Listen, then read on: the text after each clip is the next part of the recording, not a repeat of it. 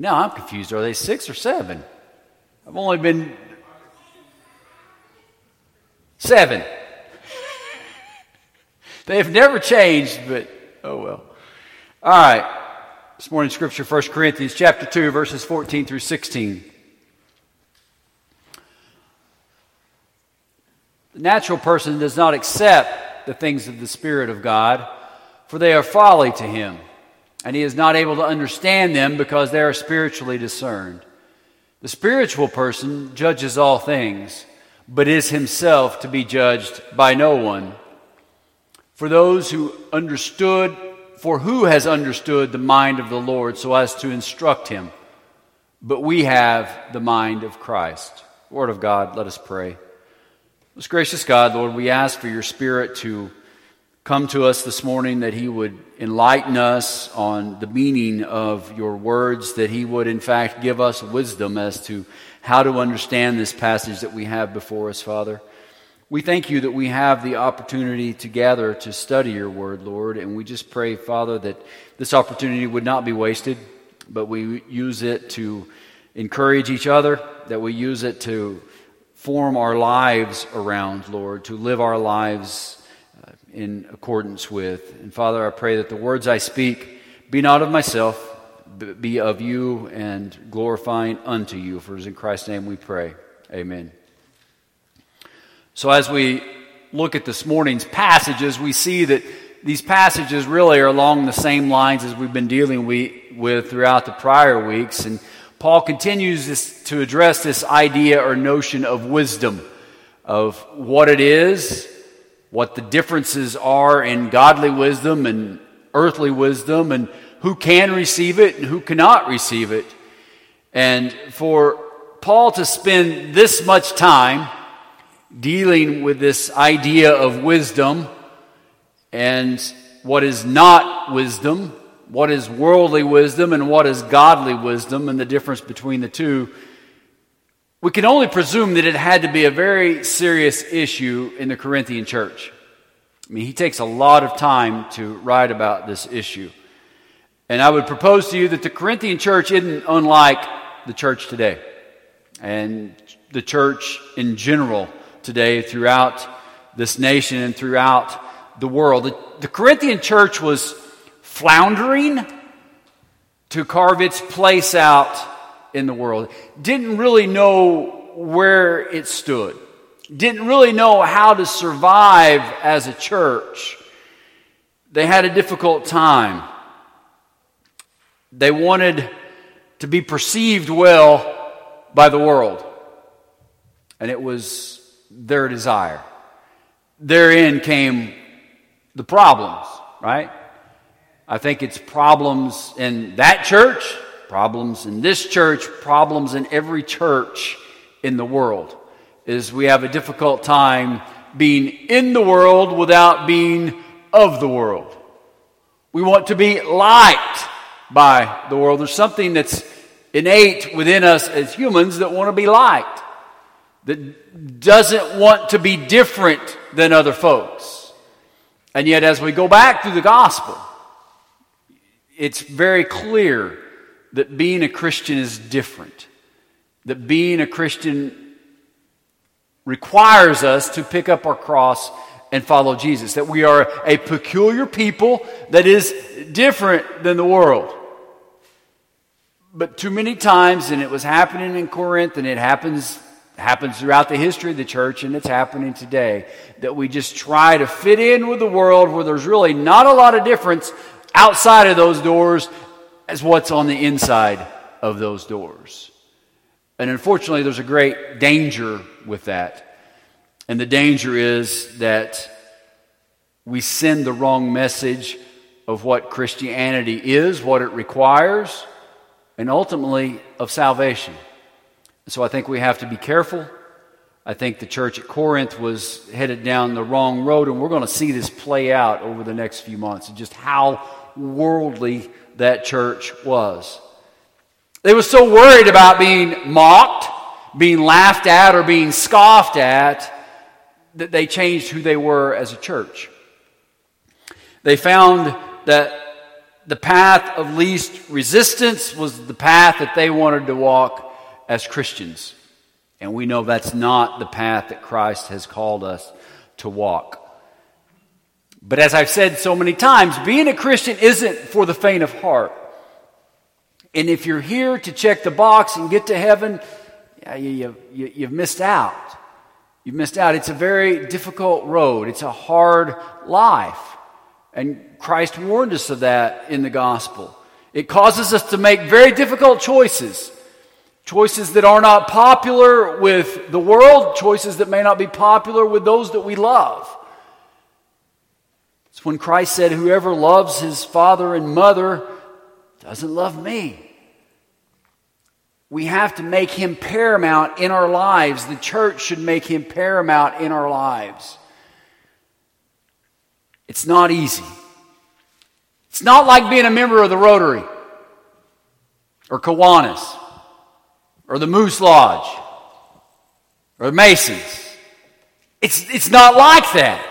It requires everything that we have and are in life. No one died so that you could be a member of Kiwanis.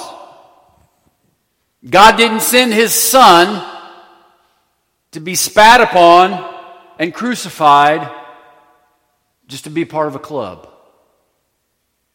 Being a Christian is something far different, far greater, because it changes who we are inside and out.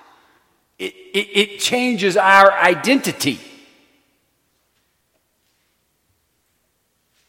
As Jesus told Nicodemus, we are born again, we are a new creation in Christ. We don't just pay a membership due and all of a sudden have a relationship with Jesus. It's not the way that it works. Unfortunately, many people come in search of answers that make life easier, right? And unfortunately, the churches today advertise that. If you want to have the greatest life or live your best life, y'all should probably recognize that punchline. If you want to live your best life, then come to my church. Hmm. Nowhere is that promised in the Bible. And in fact, I'm telling you that it's a very difficult life when you come to our church, when you come to the church of Christ. Because it requires much. But yet, the church today, as the church at the time of Corinth, as different churches throughout the history of the church, in an attempt to either attract the world or make the world feel good about it or be a part of the world, advertises things that are attractive to the world. Instead of the very easy, simple idea and notion of Jesus and Him crucified. And I think that was the, what Paul was trying to say. When I came to you, I didn't preach a lot of lofty things. I didn't use big words. I didn't lie to you and say, you're going to be rich, you're going to be healthy. Everything and every desire that you have in this life is going to be provided to you. No. He came and Paul said, I came and preached nothing and knew nothing but Christ and Him crucified. And with that comes difficult moments in our lives. Do we still suffer? Absolutely. I would argue that we suffer more. We still have pain. We still get cancer. We still lose those that are the closest to us. We deal with difficult things every day of our lives. But we have the promises, Tammy. We have the promises that the suffering in this life, Romans 8, aren't even to be compared with the glory that's going to occur in the future. And we went, when we went through that in Romans, we saw that the sufferings in this life are the only judgment that we're going to receive for sin in this life. But the Corinthians, they weren't patient. Anybody here not patient? I'll raise my hand. It's hard. It's hard. It's extremely difficult to see that and to be able to change your life based on that supposition or idea or thought. God promises us that if we endure to the end, then everything will be given unto us. Corinthians either didn't understand that principle, they didn't want to understand that principle, or they just became, as I said, impatient to that idea or notion. Pride. You've probably heard me mention it almost every message that we've had since we got into Corinthians. And pride ran deep in the church at Corinth. When pride runs deep, either in an individual or a church, then nothing else matters other than self. Nothing else matters other than self. And we've seen it play out in this church, and it plays out in a church through groups of individuals. Paul opened the letter to Corinth with some introductory comments. And then, right after he makes those introductory comments, he begins an all out assault on pride. All out assault on me. What can I get out of this? What's best for me in this world? And we saw that there was a lot of boasting going on in this church at Corinth. They were boasting about everything but in particular, Paul begins with talking about who baptized them. We saw that there were those who were boasting or bragging about being baptized by Apollos, others Cephas or Peter. There were those who boasted and bragged about that Paul was their teacher or they were a disciple of Paul, and others a disciple of Jesus. All of it stemming from pride a desire to be right, a desire to be better than someone else. Well, Cephas baptized me, and you were baptized by Apollos. You're a second class Christian. And Paul chides them for that. He admonishes them that there's no place for pride in the church. And to follow that up, there's no place for pride in a Christian life.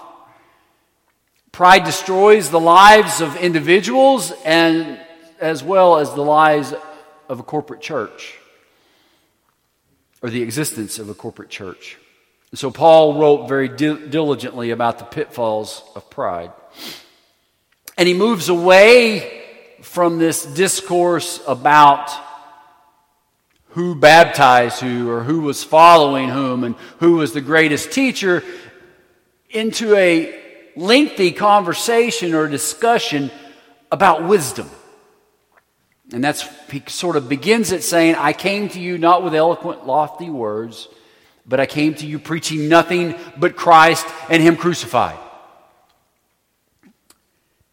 And so that's how he begins this introduction or this conversation about wisdom.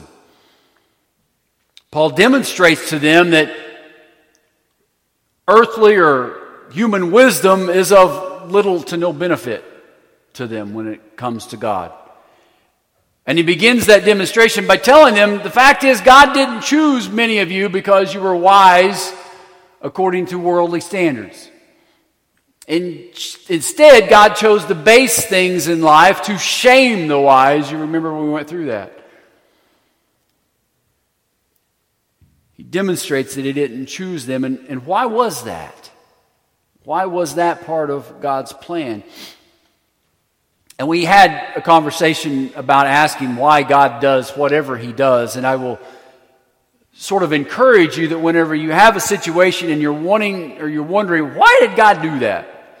If you would always start with this basis or foundation of everything God does is for His glory and out of His love for us. And you could say, how does that glorify God? And so, if you're trying to figure out or understand God and you start with that premise, it will tell you a lot about why God acts the way He does. Because if He acted in another way, it's probably going to glorify me. And that doesn't work well. So, why does God choose the base things in life? Why does God choose what the world sees as foolish? Why does it shame the wise? So that he gets all the glory. Because with wisdom comes that P word again, right? With wisdom of man or earthly wisdom comes a whole lot of pride. Worldly wisdom carries with it a haughty spirit. And we see that then Paul continues and he never leaves this theme about the incompatibility of pride and the Christian life. And then last week we saw Paul laying out a foundation for who can receive the wisdom of God. And that's standing against the wisdom of the world or the wisdom of mankind. He makes it clear that not all wisdom is bad because he's just gone to great lengths to demonstrate to us we wisdom is bad. But he says not all wisdom is bad because after all, God has it all. He is all knowing. He has all wisdom, all power. They're not bad in and of themselves. In and of themselves. Instead, godly wisdom should be coveted. Godly wisdom should be sought by us. However, we saw that godly wisdom can only be received by certain groups of people. And in verse 6 of the second chapter, Paul makes mention of those people and he refers to them as mature. So, mature people can only receive godly wisdom. And then we attempted to define or understand what it meant by being mature, and we, we jumped down then to verse 13. And we made a connection between verse 6, the mature people in verse 13, and the people that were in, or verse 6, and the people that were in verse 13 being spiritual people. And we said that the mature people are the spiritual people. And it is the spiritual people that can receive the godly wisdom. And we did that by jumping into Galatians 5. And so, how did we define the spiritual people? Those whom the Holy Spirit was living within, those who exhibited the fruits of the Spirit, those who the Spirit of God had changed their lives so that they exhibited love and joy and peace and patience and kindness and gentleness and self control. All of those fruits of the Spirit. And that's where we find ourselves today. We're still looking at those who are mature and those who are spiritual. But verses 14 through 16 are going to explain and confirm why only spiritual people receive godly wisdom.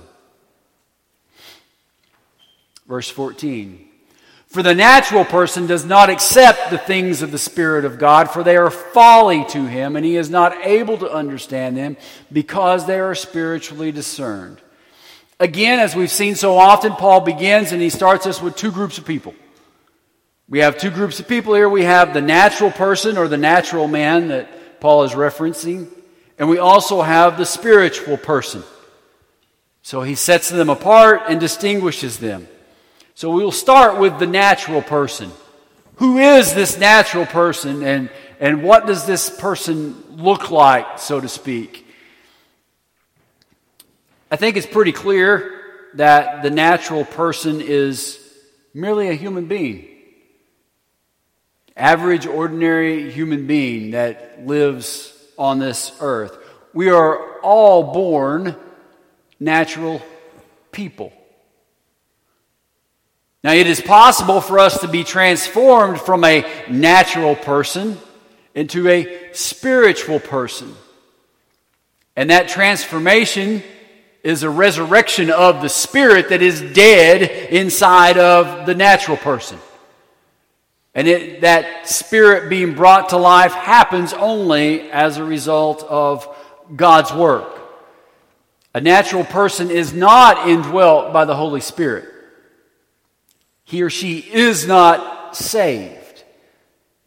That's where Paul is, or what Paul is getting at when he refers to them as natural persons.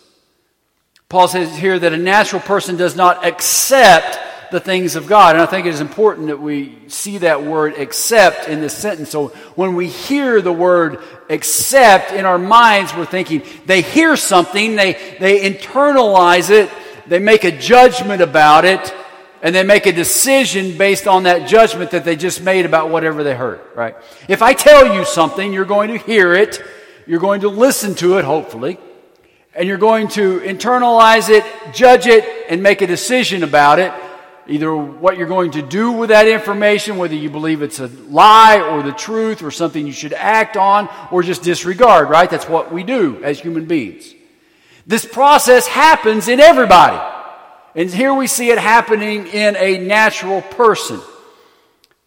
When the natural person hears the message of the cross, they internalize it, they judge it, and they reject it. They do not accept the message of the cross or the things of the Spirit of God. Why is that? We see it there. Because for those types of things are folly or foolishness to the natural person. Silly to the natural person. We've seen this before, right? We saw it back up in chapter 1 when Paul's talking about God didn't choose many wise or many strong. But he talked about the wisdom of the world and those who are wise in the world. They believe that the message of the cross is folly or foolishness. So, to this point, we've seen that the natural man rejects the things of the Spirit because he believes that they are folly or foolishness. Silly, so to speak. So, the things of the Spirit of God, what are they?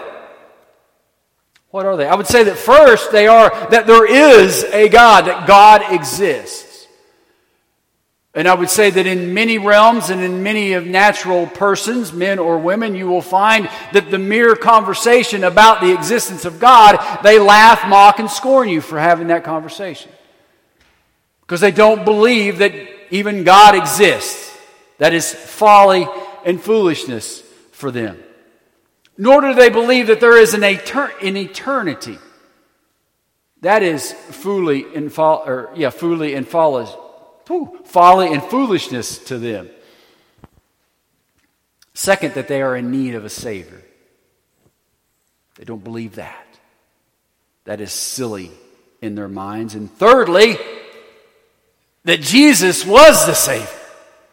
So, as you see, as we've gone down that list, we've gotten a little bit further. And so, while some of them may believe in a God and that not being foolishness, the further we get to the cross and Jesus, it becomes rather silly in their, in their minds. So, what stands in the way of their acceptance? We have that P word again pride. Pride. They believe that everything that they have and need for all their life is found within them. They don't need God. After all, they've got all everything figured out on their own. They don't need a savior. And they don't need a man who claimed to be God who died on a cross. Because they can take care of it themselves.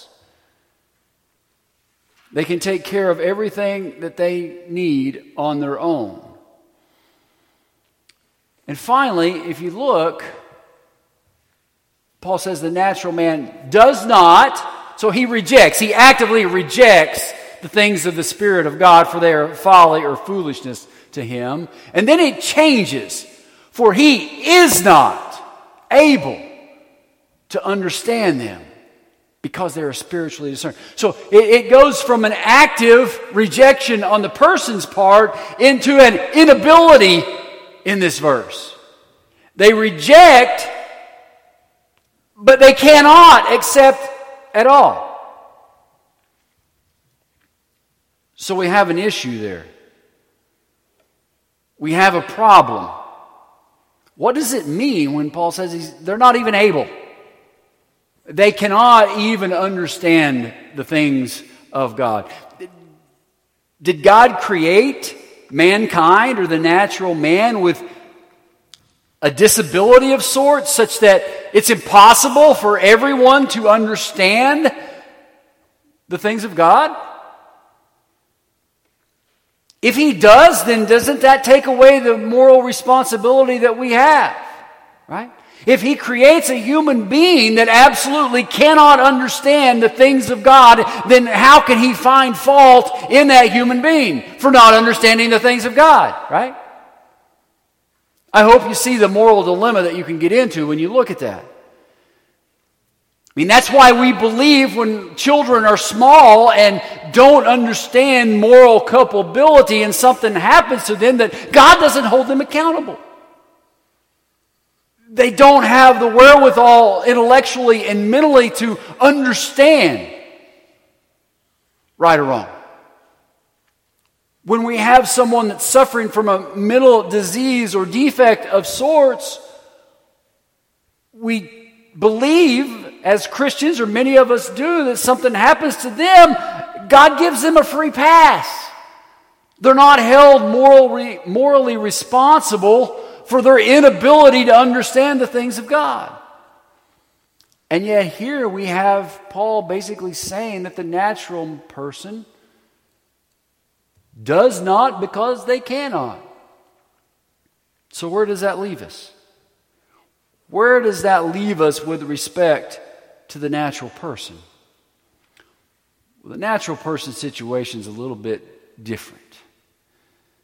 The natural person's situation is a little bit different because while they are incapable of understanding and accepting the things of God, they are still held, they are still held morally accountable. They can't understand because they don't want to understand. They are perfectly happy where they are in their prideful, sinful state, they like it. They enjoy it. They believe within their soul and very being that they don't need anything else. Sin has so corrupted the natural man that they don't understand and find God foolish. They're so wrapped up in their own prideful, sinful lives that they'd have no desire for God.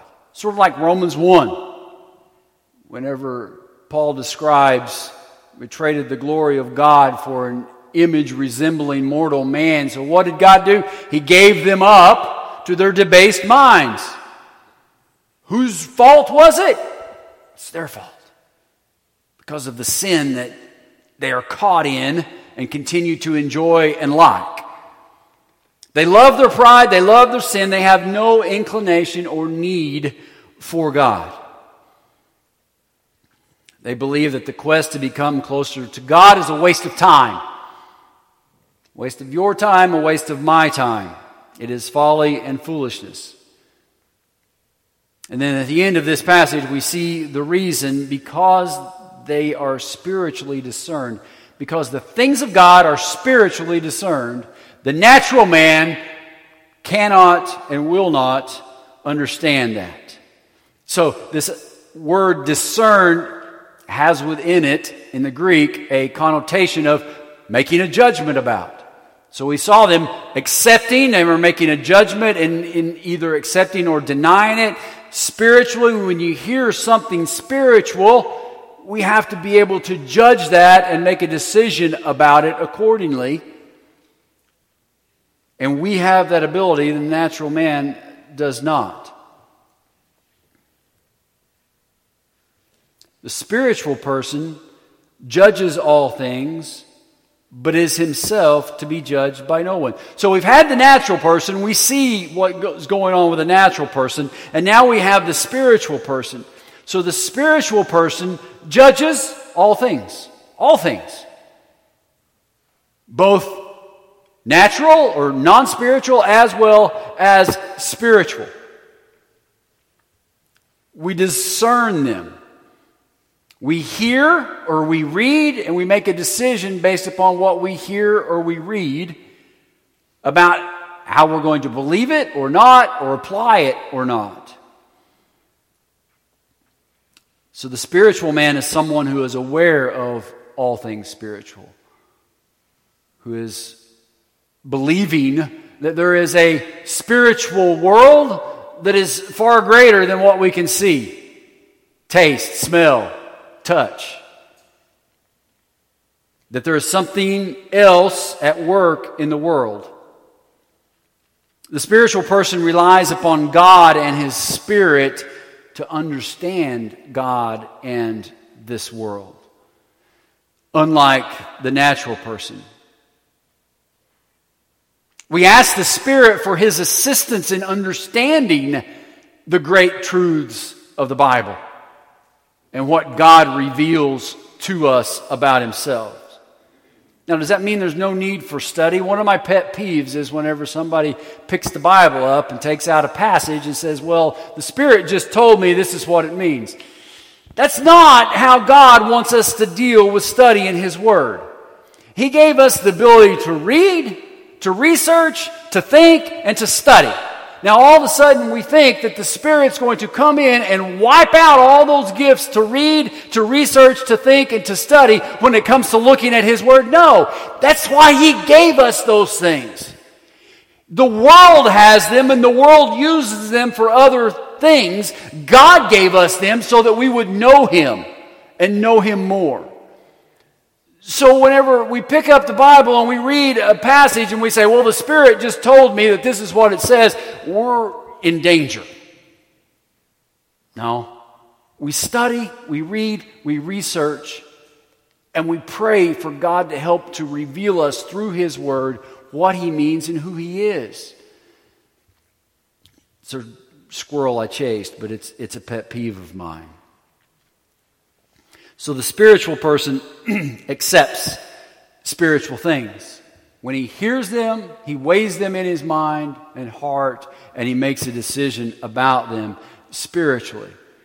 So we have that judging or investigating idea that we're talking about here. But he is judged by no one. Gets a little obtuse, doesn't it? It's a little hard to make this out. So the spiritual person judges all things, but is himself judged by no one. Who's the no one?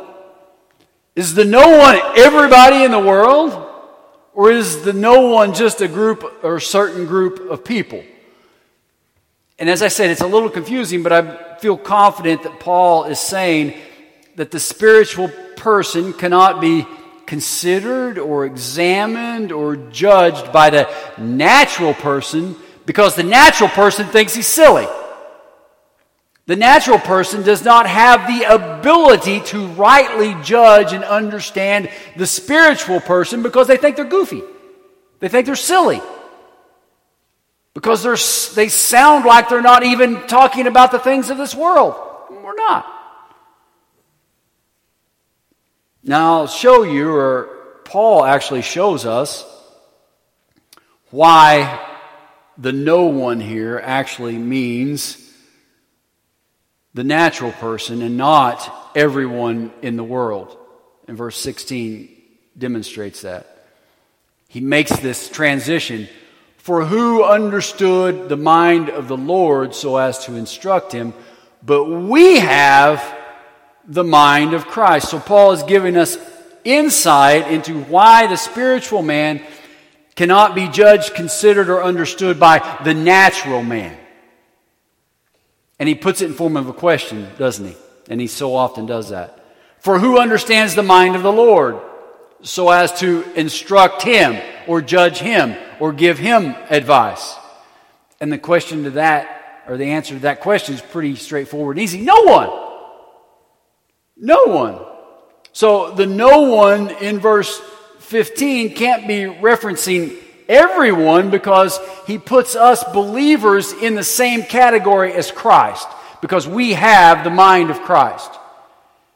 So, with us sharing the mind of Christ, the natural man cannot judge or understand the spiritual man simply because they think that we're all a bunch of loons, that we're foolish, that the Word of God is folly to them. Now, I, I think it's important that we not read too much into the fact that we have the mind of Christ. Having the mind of Christ doesn't mean that we know everything Christ knows. I, I think the point Paul is making here is that having the mind of Christ means that we are spiritually minded. Christ was way more spiritually minded than we all are. but we have a mind that is similar to his in that we are spiritually minded. And so the natural man cannot judge, meaning cannot consider, cannot rightly understand the mind of the spiritual person at all because it is folly and foolishness to them.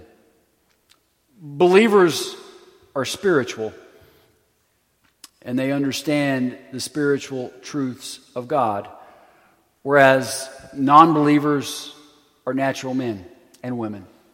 They do not understand the spiritual things of God. So when the question becomes, what does the natural man think of us believers? The answer should be obvious that we're all silly, that we're foolish, that we're wasting our time, that y'all are wasting your time being here this morning. That's what the natural man thinks of us. That's what the world thinks of us. The church at Corinth didn't like that. Sometimes we don't like that, right? Who likes to be thought of as foolish or silly? Or someone to say that you're wasting your time? No one enjoys that. And the church at Corinth was so concerned about that that they turned this whole scheme that God has on its head. And they were promoting the things of the world inside the church. And Paul comes back and says, No, no. You're making a mistake. You're making a huge mistake. Don't try to be the same as the world. Because that's not God's economy, as I've said so many times here. Don't shy away from showing that you're a spiritual person. We have innate within us a desire to be liked, like I said, a desire not to be scoffed or laughed at or mocked. But, brothers and sisters, I challenge you to, to take that fear that we have and view it as a badge of honor. Because when we are laughed at, when we are mocked, when we're called Bible thumpers, when the natural man makes fun of us, it is evidence that we are who we're supposed to be in Christ. Love that. Be proud of the idea that God has given us the ability to have spiritual eyes and see spiritual things that the world does not. And while they mock and laugh and ridicule, we are in Christ. And so I think the beauty of this passage is Paul is telling us what happens to us as Christians. And he's telling us don't, don't be so afraid of it that we want to abandon that, but use it as a badge of honor that we are his and he is ours. Amen? Let us pray. Most gracious God, Lord, we thank you for these words, for these simple truths that can be so difficult for us to understand. And Lord, while we know that we have spiritual eyes, sometimes they're not fully illuminating the words and the meaning that you have for us, Lord. And we just thank you this morning that you have given us spiritual eyes to see. And Father, if there's anyone among us this morning that views your word as a natural man views it, that views your word as folly or foolishness or a waste of time, Father, we pray that your Spirit would intervene in their lives, that He would bring them to the knowledge and wisdom that you are God and we are all in need of a Savior. And that Savior is in the form of our Lord and Savior, Jesus Christ, Lord, that they would come to saving knowledge of you. In the meantime, Lord, as we go about our lives, let us not shy away from who we are in you, but let us see the ridicule, the scoffing, the foolishness the world thinks that we are as indication that we are Christians and we love you and you love us and you have made us promises that we stake our entire lives on, Lord, and that you are glorified through that. For it is in Christ's precious name we pray. Amen. All rise. Let's all join together.